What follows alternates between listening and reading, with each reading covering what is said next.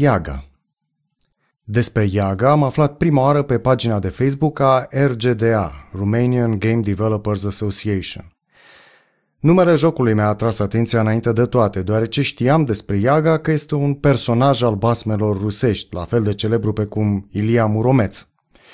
Atâta doar că Iaga este o babă, după cum o aflăm din titlul uneia dintre piesele ce alcătuiesc tablouri dintr-o expoziție a lui Mussorgsky, în timp ce Ilia Muromeț e un viteaz ce a dat numele unui bombardier rusesc folosit în primul război mondial. Am dat like paginii de Facebook a jocului Iaga, dornic să aflu mai multe despre acesta, pe măsură ce dezvoltatorii săi, românii de la Breadcrumbs, l-ar fi adus mai aproape de finalizare. Și uite așa ajungem la sfârșitul anului trecut când Iaca se lansează Iaga. Nu m-am uitat imediat peste detaliile acestei lansări, deși aveam în minte să-i acord atenție. Eram pur și simplu preocupat cu dezvoltarea paginii de web pe care vă aflați acum.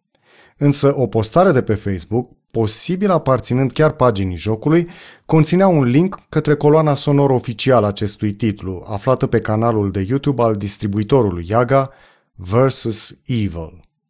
Curios, am dat click. And that escalated quickly.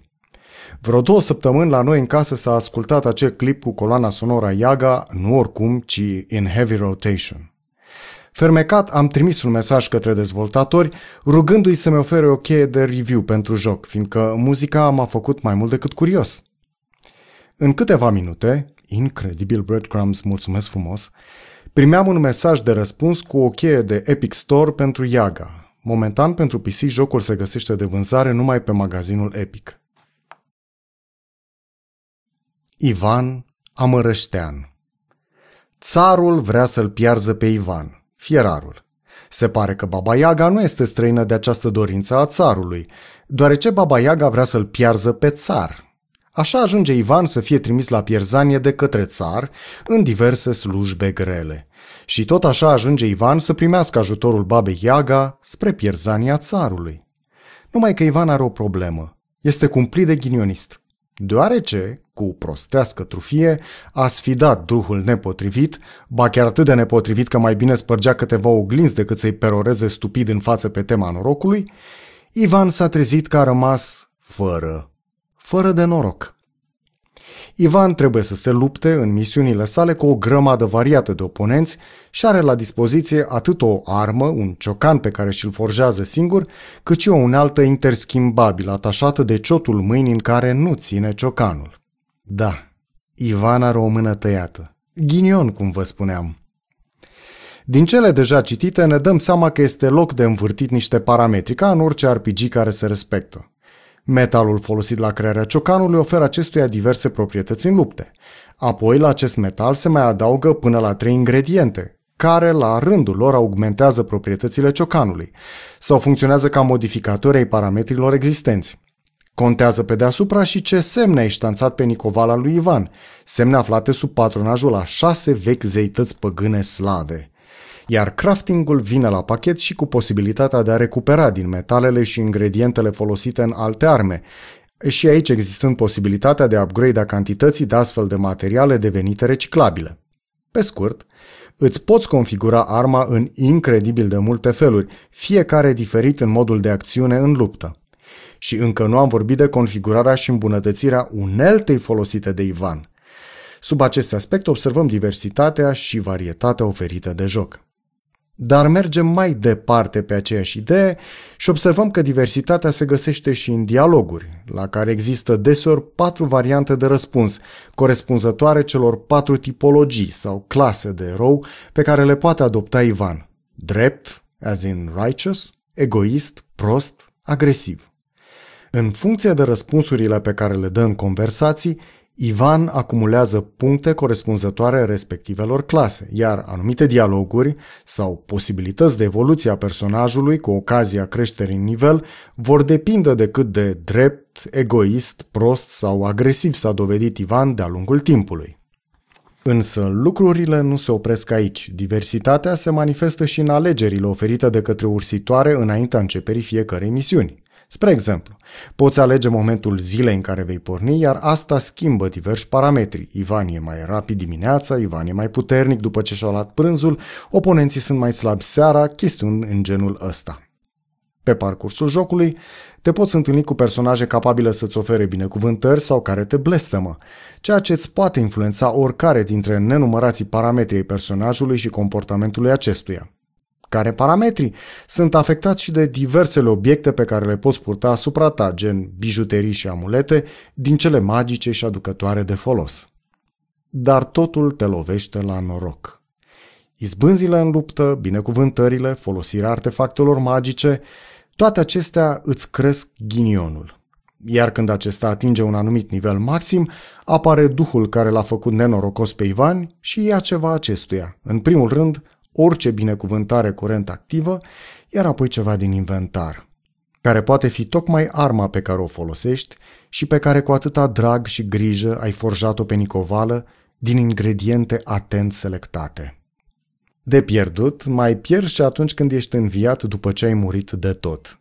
Babele ursitoare îți iau la întâmplare ceva din inventar și te aduc înapoi la viață. Este adevărat că ai dreptul la o înviere gratuită pe nivel, fără să pierzi nimic, dar la cât am murit în jocul ăsta, am și pierdut pe măsură. Ca Ivan în ceață Vorbeam de întâmplare, de binecuvântările Sfintei Stocasta și ale preacuviosului random, de care ai parte în aproape orice moment al jocului.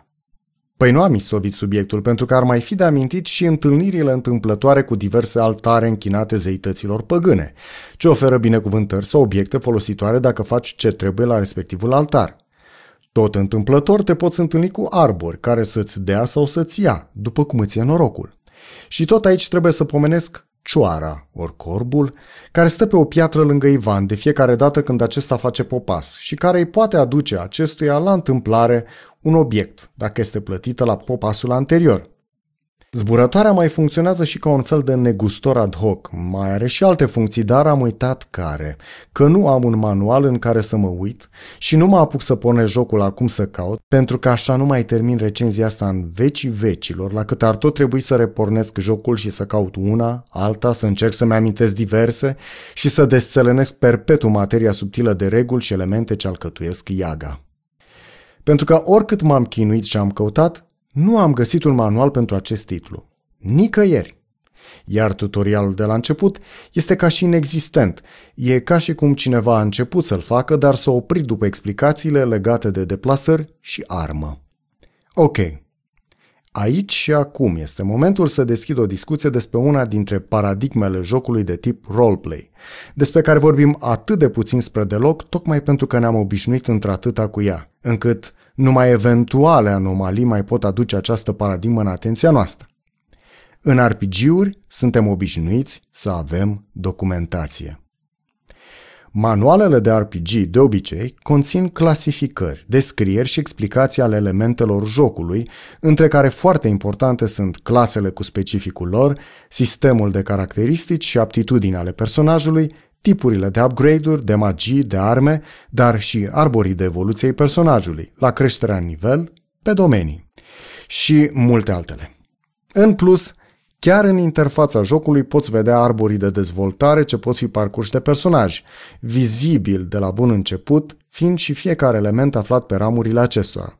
Adică din start vezi în interfața majorității RPG-urilor că dacă alegi să dezvolți personajul pe magie, să zicem, specializările magice și fiecare componentă acestora, cu valorile și efectele aferente, sunt vizibile, doar că nu sunt încă activate. La fel, dacă te axezi pe secure, se vede în joc întregul arbore al îndemânării și eficienței folosirii acestei arme, chiar înainte de a-l parcurge. În Iaga nu se vede nimic. În Iaga nu am găsit un manual, o documentație, nimic care să-mi ofere acest tip de informație.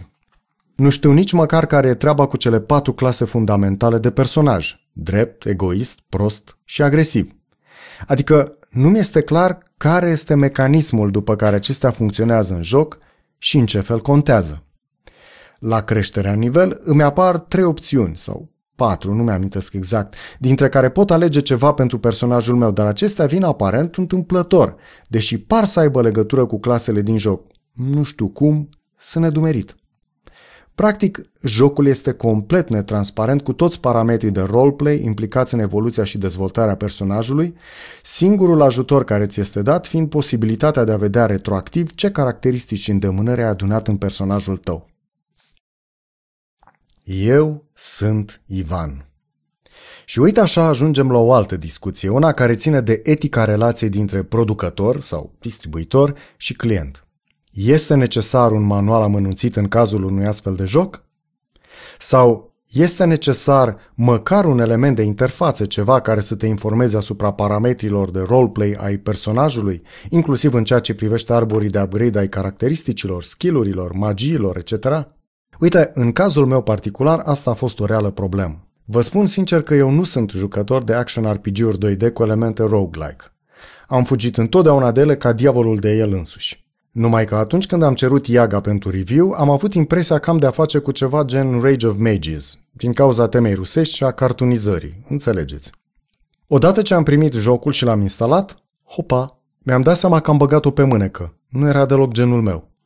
Nu am capacitatea psihomotorie de a controla personajele în astfel de jocuri și nici sistemul nervos necesar pentru acest gen de gameplay. Dar mi-era o asemenea rușine de oamenii de la Breadcrumbs să nu le joc iagaul și să nu scriu un articol competent despre el, încât am făcut tot posibilul să-mi îndeplinesc datoria. Există o diferență între efort și corvoadă. Este un efort să joci un titlu dificil să faci față provocărilor acestuia. Este o corvoadă să faci același lucru în orb, fără să știi ce și cum despre ce presupune acel joc, fără să ai nici cea mai mică idee ce faci cu personajul tău și cum îl construiești, pentru a fi potrivit stilului tău de joc și situațiilor în care ajungi. Practic, dacă aș fi știut dintr-un manual sau din interfața jocului ce căi ar fi bune de urmat pentru personajul meu, ce arbori și ce ramuri mi erau potrivite, aș fi putut încerca să-l joc cu mai mult succes și mai puțină enervare. Așa, cu inventarul aproape gol în permanență de la cât am tot murit și cu cele mai bune arme, pe care cu greu mi le-am făcut, luate ori de ursitoare, ori de duhul aducător de ghinion, am ajuns până la urmă să mă gândesc la randamentul acestei întreprinderi ludice. Timpul și energia cheltuite străduindu-mă să pătund acest joc au un echivalent în bucuria pe care mi-o aduce. Și am ajuns la concluzia că nu. Așa că am ieșit din joc, am răsuflat din greu, nemulțumit de nimic niciami și am stat o săptămână să mă gândesc ce aș putea scrie despre Iaga, în așa fel încât să-i fac dreptatea de care nu mă simțeam în stare. Bagă, Ivane! După o săptămână de reflexie și de jucat un alt action RPG, unul în stil clasic de care veți auzi la rubrica retro, mi-am dat seama că asta e viața. Da, ați auzit bine, mi-a luat o săptămână întreagă ca să emit până la urmă banalitatea banalităților, lozinca eternă a fataliștilor cu sau fără de voie. Asta e viața. Asta e viața, Ivan. Nu te-ai cerut să te naști, nu tu ai avut vreun cuvânt de spus când ai apărut pe lumea nevul mediu, iar faptul că asta s-a întâmplat în Rusia, probabil chieviană, într-o familie săracă, mai mult ca sigur că nu a fost deloc alegerea ta. Restul, greutățile îndurate, drumurile desfundate, bunăvoința ineptă a ursitoarelor și randamentul scăzut al lucrărilor agricole de dimineață, prânz și toamnă, dragostea țarului pentru tine, întâlnirile cu temirce dubioșenii generate procedural de soartă în mijlocul unor bălării la fel de discreționar răsărite din câmpul de pixel, scăparea propriului ciocan pe picior, pierderea unei mâini, învățatul din greșeli repetate iar și iar, blestemele și binecuvântările despre care nu știi care în care s-a ascuns, blestemul în binecuvântare sau viceversa, ghinionul intrat în buclă, speranța că și dincolo de bos va fi o zi, toate acestea sunt viață, Ivane. Asta e viața, fierare, și vine fără manual. Dacă stau bine și mă gândesc, Singurul manual de trăit viața de care am avut parte, și pentru asta îi mulțumesc din suflet mamei mele, au fost cărțile de povești. Iaga este o poveste și prin asta, prin ea însăși, este un manual. Un manual pentru Ivan, pentru Feodor, pentru Stella și Ludmila, pentru tine, pentru mine. Unul nescris, un manual jucat pe care dacă îl parcurgi iar și iar, din greșeală în greșeală spre victoria finală, vei ajunge pe drumul cel bun, tovarășe. Iaga sintetizează în substanța sa, ușor descumpănitoare prin nedocumentare, esența roguelike a faptului de a fi, de a exista, de a trăi într-o lume în care ursita, întâmplarea, norocul nu vin la pachet cu explicații, oricât ar încerca teologii și filozofii să facă piruete pe marginea prăpăstilor din cărți și scripturi. Yaga este un action RPG cu elemente roguelike în care binele și răul, duhovnicescul și pământescul, viul și neviul, destinul și mâna omului, norocul și ghinionul, curatul și necuratul se întâlnesc pentru a oferi o experiență de joc captivantă cel puțin sub aspectul neprevăzutului și greu repetabilului generate procedural. Asta e viața. Bălina cu Ivan Ce nu este precum în viață e grafica jocului. Iaga nu pretinde oferi ochiului experiențe vizuale realiste, ci, așa cum este cazul deseori cu acest gen de joc indie, se afirmă prin desenul artistic al mediului și personajelor într-un spațiu bidimensional, vag izometric. Personajele sunt puternic caricaturizate, dar respectând atât portul lor tradițional, cât și uneltele agricole și armele vremii și locului. Mediul este reprezentat stilizat într-o paletă de culori foarte plăcută ochiului. De fiecare dată când intram în joc, prima mea reacție era de relaxare, datorată atât frumuseții desenului, cât și culorilor folosite. Stilul graficii din Iaga evocă desenele animate apărute în Estul Europei prin anii 60 și 70, iar acesta este un lucru bun. În general, arta vizuală din Iaga este foarte plăcută, cumva prietenoasă, veselă, constituindu-se într-un element de atracție care te poate face să revii cu bucurie la acest joc. Animația apare la prima vedere un pic prea simplistă, cu prea puține elemente ce caracterizează dinamica personajelor. Nu mi s-a părut niciun moment că aceasta ar fi o problemă și nu influențează gameplay-ul în niciun fel, tocmai pentru că acest tip de animație este specific desenului animat despre care vorbeam anterior. Cumva, se creează o unitate artistică, cea dintre grafică și animație, în care, dacă tot ai făcut o caricaturală pe una, nu este cazul să exagerezi prin detaliu nici în cealaltă, pentru că s-ar simți un dezechilibru. Ceva nu ar mai fi natural. S-ar ieși din paradigma creației artistice valoroase realizată cu mijloacele specifice a unui creator indie. Aici intervine un alt element pentru a completa atmosfera și a crește imersiunea în joc. Vocea personajelor. M-a impresionat nu doar faptul că fiecare conversație cu un NPC din joc este și dublată vocal, dar am fost și uimit de calitatea și expresivitatea vocilor. Stilul caricatural se păstrează și aici, inclusiv în conținutul discuțiilor cu NPC-urile, care m-au făcut deseori să mă amuz, uneori surprins de elementul de absurd ce scoate capul din când în când, chiar și narațiunea populară evocată de Iaga. Practic, fiecare personaj care îți dă o misiune, și sunt foarte multe astfel de mici queste în întregul joc, este un fel de mic povestitor care istorisește un fragment din imensul bazin de teme folclorice slave din zona rusă și ucraineană. Iaga este un mare colaj de basme și snoave populare, repovestite printr-un filtru de umor și realism istoric, ce trimite la vremurile în care lucruri precum duhurile, puterile nevăzute ale binelui și răului, leacurile băbești, miracolele, eroi, vrăjitoarele, blestemele, încă existau, aproape tangibile, în viețile oamenilor din popor.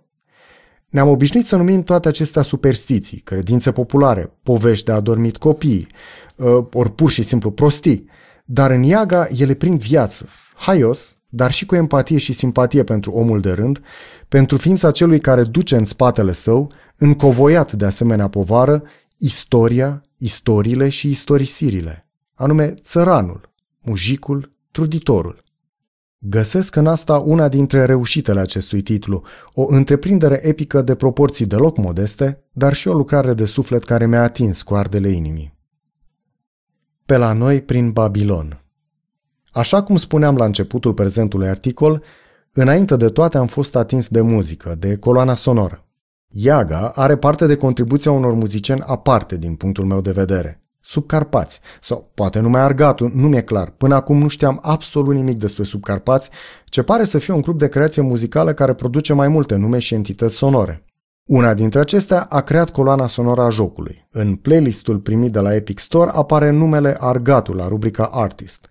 Pe YouTube, un binevoitor a listat pistele coloanei sonore, iar la autori apar Bargatu, Basub Carpați. Mie nu mi-e clar ce și cum, nu cunosc suficient muzica lor, încă, așa că nu pot oferi exactitate în detaliu sub acest aspect. Dar cum se face că nu am avut habar de subcarpați până acum? E foarte simplu. Aflasem din auzite că sunt ceva muzică etno-românească. Ok, recunosc, nici nu ascult radiouri locale, cu excepția notabilă a emisiunii No Man's Land de pe Radio Guerilla, probabil cea mai bună emisiune de muzică din România. Din acest motiv, nici măcar din întâmplare nu am ascultat sub Carpați, pentru că știam că sunt ceva etno. Iar la mine, etno-românesc este porcărie. Numai câteva nume din jazz, din muzica simfonică și din genul world music au reușit să îmbine folclorul românesc cu muzica zilelor noastre, eventual urbană. Aproape toți ceilalți au făcut praf muzica noastră populară, emițând mormane de mizerii sonore, lipsite de orice sensibilitate, gust și respect față de materialul original. După zeci de ani de înghițit involuntar rahatul revărsat din difuzoare date mult prea tare, de la tarabe, pe litoral sau prin piețe, ori scurs prin ușile diverselor locante de pe întinsul frumoasei noastre țărișoare, m-am îngrețoșat masiv relativ la etnoul românesc, ba recunosc că și către români am început să mă uit nițel chiorâș, trăgând tot mai mult către unguri, care sunt genial la capitolul revalorificării materialului muzical folcloric. Vă dau un singur exemplu, dar voi reveni în viitor și cu alte nume. Formația pop Hold Viola. Sunt fan, by the way. Și a venit momentul în care am ascultat coloana sonoră a jocului Iaga. Stupefiat, m-am uitat imediat să văd cine a făcut-o. Sub Carpați. Wow! Pe lângă faptul că se potrivește incredibil cu noi, românii de azi, muzica din Iaga transmite exact simțirea aceea, a locului în care o pinca întâlnește glodul, unde curge sudoarea, unde se nasc cântecele, unde crește pâinea, unde există magia. Îmi lipsesc cuvintele pentru a vă spune cât de bine se înfiripă sub Carpați în Iaga. Ce vă pot spune este că au câștigat cel puțin încă un fan, căruia i-au redat încrederea și speranța în viitorul acelei muzici românești, care știe să pună frunzuliță, ram și floare pe rădăcini întinse și foarte, foarte adânci. Vă recomand să cumpărați din magazinul Epic Store versiunea Yaga Bad Luck Bundle, care conține și coloana sonoră, inclusiv în versiune FLAC, lossless, pe lângă jocul propriu-zis. Ivan după an Unii ar putea fi descumpăniți, ba poate chiar nemulțumiți de faptul că românii de la Breadcrumbs au ales să facă un joc născut din folclorul slav, peste care au pus o muzică de-a dreptul românească și armânească, să nu uităm. Eu spun că nu puteam fi mai mulțumit decât de o asemenea fericită potrivire. Cu respect atât pentru slavi, cât și pentru ai noștri, Breadcrumbs au realizat o fuziune extraordinar de reușită a mai multe culturi, dându-i o tentă profund originală, surprinzătoare. Jocul debordează de prospețime, de viață, de umor. Și chiar dacă action RPG-ul 2D cu elemente roguelike nu este tocmai genul meu, Atât de mult mi-a plăcut Iaga încât simt că voi reveni la acest titlu, într-o perioadă mai liniștită, mai propice experimentului și exersării de noi talente neuromotorii, pentru a intra încă o dată în pielea ființei magice a fierarului ghinionist, pentru a-l purta până către ziua în care își va bate deasupra porții o potcoavă, semn al revenirii norocului și își va săruta frumoasa soțioară, împlinindu-și ursita. Și vom trăi cu toții fericiți până la adânci bătrâneți.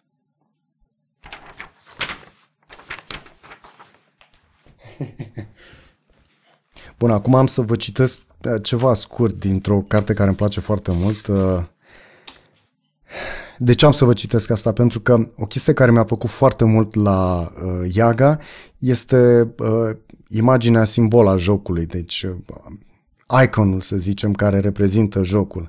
Este o colipigă. Ce este o colipigă? O colipigă este o să citesc din Lunea începe sâmbătă fraților Arcadi și Boris Strugațchi. În stânga porții, având o strălucire austeră, se zărea o firmă impunătoare din sticlă groasă, albastră, cu litere argintii. Colibă pe picioare de găină. Monument istoric solovețian. Deci, e, e ceva din uh, poveștile rusești, probabil și ucrainene. Uh, vrăjitoarea Baba Yaga stă într-o colibă care se poate deplasa și care se deplasează pe niște picioare de găină. Asta este colipiga. Și uh, mi-a plăcut enorm faptul că în uh, joc apare imaginea aceasta reprezentativă pentru Iaga a, colibii, a colibei pe picioare de găină. Și e mai, vreau să vă citesc o chestie, momentul în care personajul principal al uh, romanului um, se trezește în timpul nopții Uh, iar pentru că acea colibă în care el se află începe să pășească. Podeaua se balansă brusc sub picioarele mele. Răsună un scrâșnet pătrunzător și prelung, apoi vuietul crescu, în tocmai ca mugetul surd al unui cutremur îndepărtat.